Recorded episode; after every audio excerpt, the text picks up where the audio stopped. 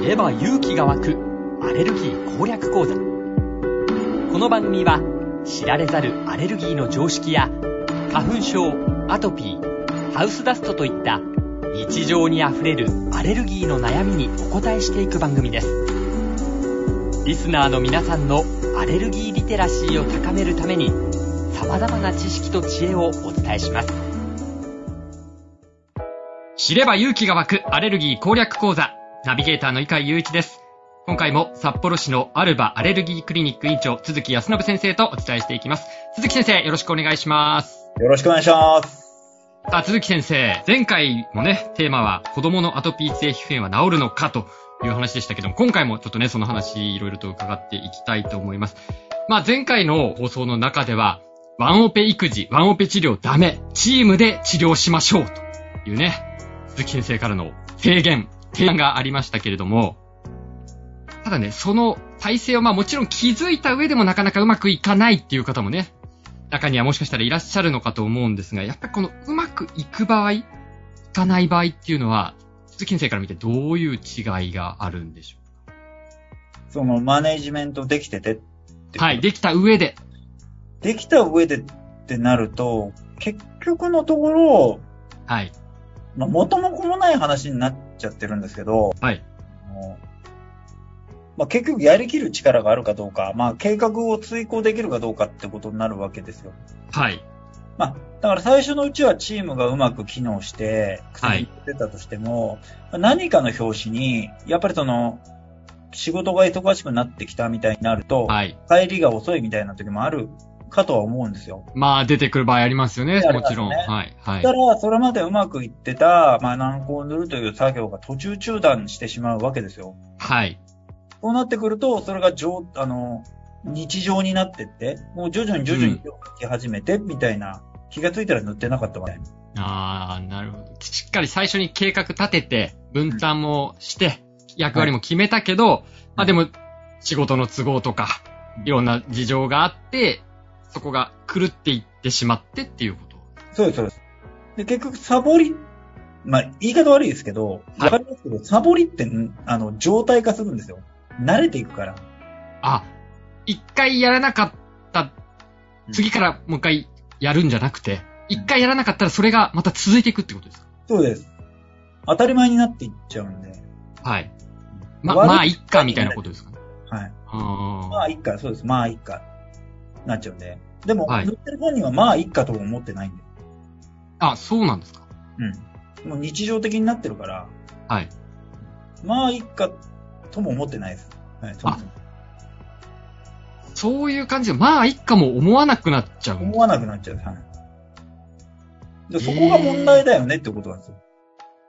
はい。いや、それでもちょっと、私もどっちかっていうとそっちのタイプなんで耳が痛いんですけど、やっぱり、でもそれ、ちょっと良くなっただけじゃやっぱりダメなんですよね。改めて伺いますけど。ダメです。これが、うまくいくのが、まあ、2パターンあって、はい。成功するその、子供のアトピー性皮膚炎とか子供のアレルギーっていうと、うん、まあ親じゃないですか、結局。まあそうですね。はい。で、成功する親の特徴って、うん、まあ、結局2つあって、はい。 1つは、はい。当たり前なんですけど、教育熱心なところ。教育熱心な人。はい。はい、 もう一つは、えっ、ー、と、元ヤンって言われて、元ヤンキー。 ヤンチャをしてた人たちの子供っていうのは、はい。治りやすい。ごめんなさい。ちょっと、えっ、ー、と、一つ一つ、 えー、丁寧にちょっと解説してもらおうと思いますけど、まず一つ目、教育熱心な人は治りやすい。治りやすい。これどういうことでしょうそもそも、その、アトピー性皮膚炎の治療っていうのは将来あなた困るよね、このままだとっていう先を見据めた戦略が取れるので、はい。あの、アトピー性皮膚炎の治療も教育の一環だから、うん。だから飛行機使ってきたりするわけですよ。アトピー性皮膚炎の治療も教育の一環と思って取り組んでらっしゃる。教育費なんです。はあ。将来あなたに困るよねっていうことなんですよ。だから教育費にお金をかけるのと一緒なんですよ。遠いところから通うっていうの。もう投資してるっていうことですね。投資してると。健康に投資してる。ああ、そういう捉え方、そういう考え方の方は治りやすい。なるほど。だからそもそものその、気概が違うっていうか。はい、はい。で、あとは、結局その、治療をやりきるための、やりきる力っていうことも重視してたりするわけで、はい。まあやりきるためにそれを習慣化させる親の力、うん。まあ、塾にか毎日通ったり、要するにテニスの練習に毎日通うのと一緒ですよ。うん。そうか。まあ確かに勉強も、スポーツも、続けるって結構やっぱり大変ですもんね。大変です。だから子供一人に任せてたらできないんで、親がちょくちょく介入しないといけないですよ。そうかそうか。そう、まあ、当然ね、子供だからモチベーションの上がり下がりもあるし、下がってきた時にじゃあ親がそこにどう手を差し伸べるかとか。そうです、そうです、そうです。ああ、そういう、あ子供なんで、将来のことを考えろなんて言って考えられるわけがないので、はい。あなた将来このまま悪くなっちゃうよって言われても、それわからないじゃないですか。まあそうですね。想像がなかなかね、イメージができないですよね。うんな。ってくると良くなったら、まあ、はい体が痒い時は、例えば塗ってれば、良くなってるのがわかるから塗ってますけど、はいこ。れが1ヶ月、2ヶ月経ってくると、なぜ塗らなきゃいけないのかっていう話になってくるんで。あ、もう、かゆみないじゃんっていうふうに思う。もうツルツルじゃん。なんで塗らなきゃいけないんだって、はい。い、うことになってくるわけですよ。はい。で、そうなってきた時に、やっぱり親が介入しないといけないので。うん、うん。で、あのーその介入できる親っていうのは結局のところ、まあ、教育熱心っていう、要するにまあ、子供の将来を見据えた戦略が取れるから、はい。大体子供の学力も高いですよね。ああ、そういうもんですか。まあ、鈴木さんの、これまでの接した患者さんの傾向データとしてはっていうことですね。だから最重症でうちに来たとしても、はい。やっぱりその、進学校って言われてる学校に通ってる子供たちは、うん。まあ治りがいいし、いいし、バリッとしてますよね。バリッとしている。どういう意味でしょう。バリッとしてるビシッとしてるビシッとしてる。ビシッとしてる。ちょっとバリがビシッになっただけですけど。 言いようがないですもん、他に。うんな、なんとなくはわかるんですけど。うん、なんとなくは伝わるんですけど。まあでも、そういう、しっかりしてるってことなんでしすっかかね。りしてるってことです。はい。しっかりしてるってことです。合ってますこかねれが、実ははい親がもう昔やんちゃしてましたっていう人たちに、はい。あ、それさっきおっしゃった二つ目。元ヤあるンに、の、 丸、元ヤンのお子さんは、治りやすい。治りやすい。続き調べ。はい。調べ。まあ、俺の経験。経験。 経験。で、ビシッとしてますよ。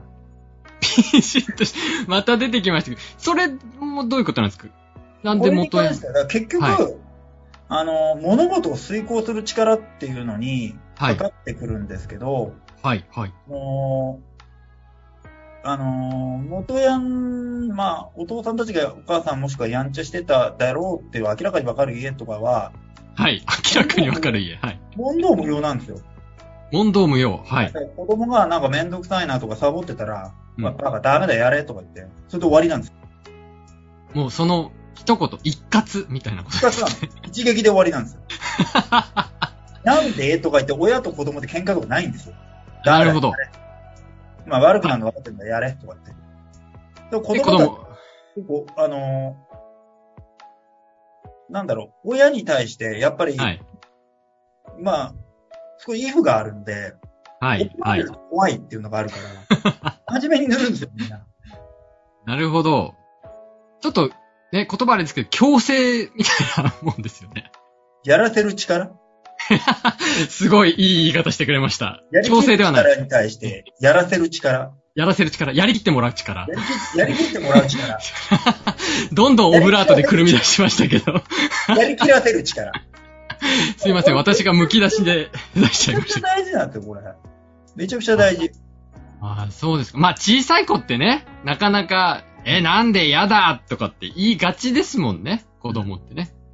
だからまあ、治療に関してはある程度やっぱり強制しないとうまくいかなくて、子供の気持ちを尊重するとかっていうのもそうですけど、うん。そういうことを言ってる場合ではないので、子供の気持ち尊重して、全身ひどくなって入院するのであれば、尊重して元も子もないよねみたいな話なんで、まあ、本末転倒ですよ本末ね。転倒になっちゃうんで、はい。うんビシッとしますね。お父さんサングラスかけて、まあ、明らかにこう現場から来ました、工事現場から来ましたみたいな感じの子たちは、はい。ビシッとしてる。ビシッとして。まあ、それも鈴木さん調べですけどね。鈴木先生調べ。アルバアレルギークリニックの場合。ですけど。あ、でも、鈴木先生の今まで接してきた患者さんの、見てきた患者さんの中では傾向としてはそういうのが強いってことなんですね。強い。あと、あのー俺と話してる子、まあ、はい多くの子供って結構最近多いのが、はい。俺が質問しても親と話するんですよ。はい。で今日どうだったって言っても、親の顔見て親に答えてもらうってパターンが多いんです。そうなんですね。うん。はい、はい。で、それはもう、君の話だからそっちじゃない、こっちこっちって言って、こっち向かせるんですけど、あの、お父さんたち、お父さんおか、お父さんもしくはお母さん、もしくは両方がやんちゃしてた家庭っていうのは、はい。あんまりないです。ああ、そうですか。うんまあ、人の目見た話って一撃で終わりなんで。そこもちゃんとはい、やってもらう。そういう風に指導してるっていうこと、教育をしてるっていうこと。でしょうね。結構一撃なので。ああ、そうで大すか体。みんなこっちの顔見て話します。へえ、あ、あそういう傾向あるんですね。あります。うん、逆にうまくいかない人って、どなんか特徴とかってあるんですかメモしない。メモしない。はい鈴木先生が言ったことを。薬ってできるだけ単純に塗るんですけど、医療の過程で、はい。やっぱ複雑にならざるを得ない時とかっていうのがあるんですよ。はい。ここはこれ、ここはこれみたいな。うん。そんなの、口で聞いても覚えられないんですよ。まあ、そうですよね。はい。人う間っんてここ以上のこと覚えられないと思うんですよ。で、うちでは必ず、あの、メモしていってくださいね。っていう話をしてるんですけど、はい。メモしないです。しないんですかしない方もいる。悪くなる人はメモしないです。ああ、そうなんです。まあ、あの、うまくいかない人10人集めたら9人はメモしてない。あそうですか。してないです。あ、もう顕著ですね。顕著です。で、めちゃくちゃ悪い、最重症って言われてるような状況で、まあちょっと皆さん、あの、お会いしたことがないぐらい悪い状態になってしまわれている方はい。で、まああの、痒くて寝れないって言ってうちに来るじゃないですか。はい。で、治療スタートするときって3つくらいしか薬剤がないんですよ。はい。シンプルにするんです、治療を。頭、顔、体みたいな。はい。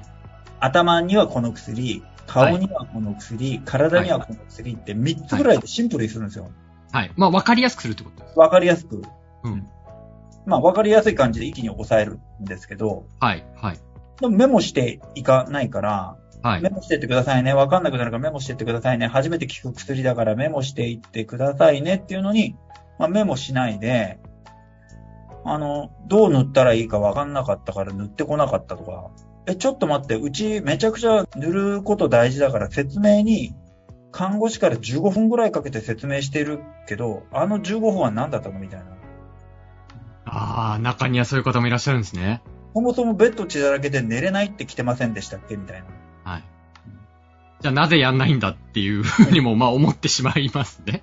しかも帰るときに分かりますって言ってメモしてまきませんでしたよね。メモしなくて大丈夫ですかって聞いたと思うんですけど、それでも分かりませんでしたって、あれこれどないなっちゃってるのかだみたいな。うん。あれみたいな。なるほど。